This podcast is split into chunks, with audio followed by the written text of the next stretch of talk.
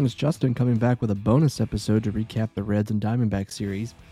Uh, this was not the weekend we had hoped for when the Reds took on the Diamondbacks. The Reds were setting records and leading the National League in offensive production. The Diamondbacks were not hitting so well, and they were without two of their main starters in Ketel Marte and Zach Gallen. This could have been another sweep, and after Friday's game when they won 6 to 5 in extra innings, it felt like a sweep was still possible, but we definitely saw some weaknesses in the team. We did get Winker back, and he opened the game with a robbed home run, not robbed by some athletic outfielder, but robbed by the gang in New York who reviews the plays. He still went 3 for 3 with one RBI and a run scored. He did get hurt later in the game with leg cramps and was replaced by Nick Senzel. Castellanos hit two, Suarez had one hit, Naquin had one, uh, and a home run. And India unfortunately ended his hitting streak. He was off to a very impressive start. Still impressive. Just, you know, it's going to happen. You're going to have games where you don't hit. And just so happened his came in the series opener with the Diamondbacks. Uh, Barnhart, though. Barnhart is tearing the cover off the ball. Went three for five with one run scored and two RBI. Had some clutch defensive plays throughout the series, too. He's a very uh, valuable member of this team. And Cortland's apology from Thursday's live show um, was warranted. Um, we definitely need him behind uh, home plate.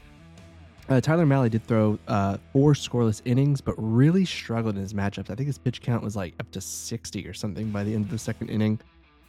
You just you knew that the way he was laboring through those four that he was going to be pulled early, and he was um, after the fourth inning. He did finish with zero hits and zero runs scored, four walks and six strikeouts, but he just struggled against every batter he faced. Um, to just kind of keep his pitch count down. They all had really good at bats against him and took advantage of him a little bit without actually putting any runs on the board. Tejay Antone came in through two through two near perfect innings, but Bedrosian would come in and lead the bullpen collapse, giving up three runs. Then Sims would give up another two. Garrett was called in to close the game uh, when they went up ahead, I believe, in the tenth inning, six to five, and he did it. He didn't do it. It didn't look pretty, but he did it. He he uh, gave up two walks, and it was really uh, worrisome for a while, but he was able to shut the door on the Diamondbacks for a game one win. As I said before, even though they did win in extra innings, it just kind of felt like an off night. Um, it just felt like they were hitting, but it just felt like something wasn't clicking. Maybe it's because we grew accustomed to everything just working during that first week, with the exception of opening day. Maybe, maybe, maybe I got a little spoiled. Maybe you all didn't, but I I felt like uh, there there could be some problems coming, but that's going to happen. It's a long season, um, long season. There's going to be some losses. We all know that. Um, they did. Uh, we, we uh, hoping they would bounce back on Saturday. They didn't. They ended up losing that game eight to three. Uh, they did hit the ball well. They got 12 hits. Um, they just couldn't score runs. They couldn't move runners over, um, and the pitchers just couldn't stop giving up runs. Each pitcher that entered the game gave up at least one run. Hoffman gave up three. Perez gave up three. Uh, two of those earned. Fulmer gave up one, and Sal Romano gave up one. Meanwhile, on the hitting front, they left 16 men on base. Uh, it's just that's too high. Um, I mean, with the baseball they've been uh, playing, they really need to you know get those runners in. So it's really disappointing to see a game like this, especially after the touch and go game on Friday. Um, India did start his brand new hitting streak, so that's a positive. Uh, he went one for four, while Naquin went two for five. Votto got a hit, and Suarez's bat seems to be heating up. Uh, he went two for three with a home run, two runs scored, and an RBI, also a walk. Moose went two for four, Senzel three for four, Barnhart one for four. Castellanos was the only starter to not get a hit. Um, they should have been able to win this game. They just could not get the runners in. Um, three runs on that many hits while um, Arizona was able to score eight runs on them is just it's unacceptable, and hopefully it's something they can work out before the series against the Giants. Uh, we'll see, but they still had the the possible um, series win in play, and while that was a crappy way to end a winning streak, um, the only good news is on Saturday the Cardinals and the Cubs both lost their games. Um, so with De Leon on the mound today, um, I thought they would fare better. I, I was very high on De Leon during the live show on Thursday. Um, I thought he pitched extraordinarily well. I think everyone did, um, given he hasn't started, I think, since 2016. Uh, but unfortunately, that was not the case. Um, he got beat up pretty bad. The Reds ended up losing seven to zero, zero runs for the first time this season. Just sad. Um, and and what makes even worse, I'll, I'll go into a little more detail in a little bit on that. Uh, De Leon pitched four and a third, giving up eight hits, six runs, three walks, and nine strikeouts. Bedrosian he would pitch one and two thirds, giving up one run, and Fulmer would pitch two, giving up no runs. Weaver, Luke Weaver for the Diamondbacks, um, he had a no hitter through seven innings.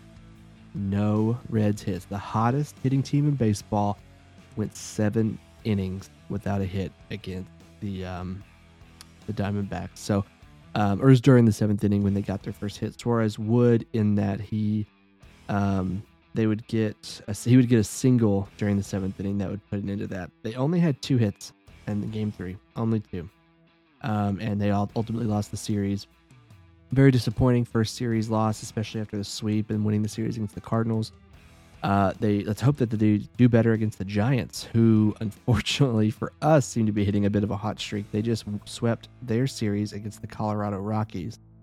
Um, but on a positive note, the Cubs lost again to the Pirates today, and the Cardinals lost to the Brewers. So we are still on top of the division with a 6 3 record and a plus 20 run differential. Only the Astros and Dodgers have a better run differential you know, this on Friday we were number one in all of Major League Baseball, but it's a long season. We'll see what happens. Hopefully the bats can kind of reignite a little bit. They weren't necessarily cold except for today. Like I said, Saturday they were still pretty warm, but we'll see what happens.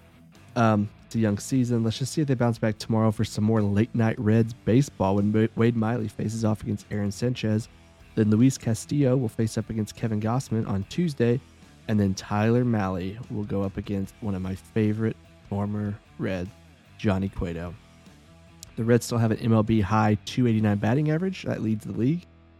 And while the Giants are 26 with a two uh, with a 204, their pitching has been phenomenal. They are the second lowest ERA in all of baseball with a 270, while the Reds have the 20th worst with a 473. Cortland and I will see you all again on Thursday for the live show at 8:30 p.m. Eastern on YouTube or Facebook Live. Don't forget to subscribe. If you're on Apple Podcasts, please leave us a review, like, and follow us on social media, and share us with your friends. Um, we've we've mentioned this during the live show. We've received a lot of support, um, a lot of uh, views and listens, and we're very appreciative for that. On this previous live show, we had a huge turnout uh, for it compared to previous episodes, and it was so much fun being able to interact with you all in real time uh, comments would come through. We'd show them up on the uh, the live feed, and we'd respond. And it was just a really good time. It was a really fun um, show. I mean, I know our show is young, three ep- three main episodes in, but that was the best one, hands down. Uh, and it was all because of you all that uh, turned up. So we hope that happens again this week and for every week uh, in the long season we have. Um, so, like I said, we'll see Thursday at eight thirty. Thanks.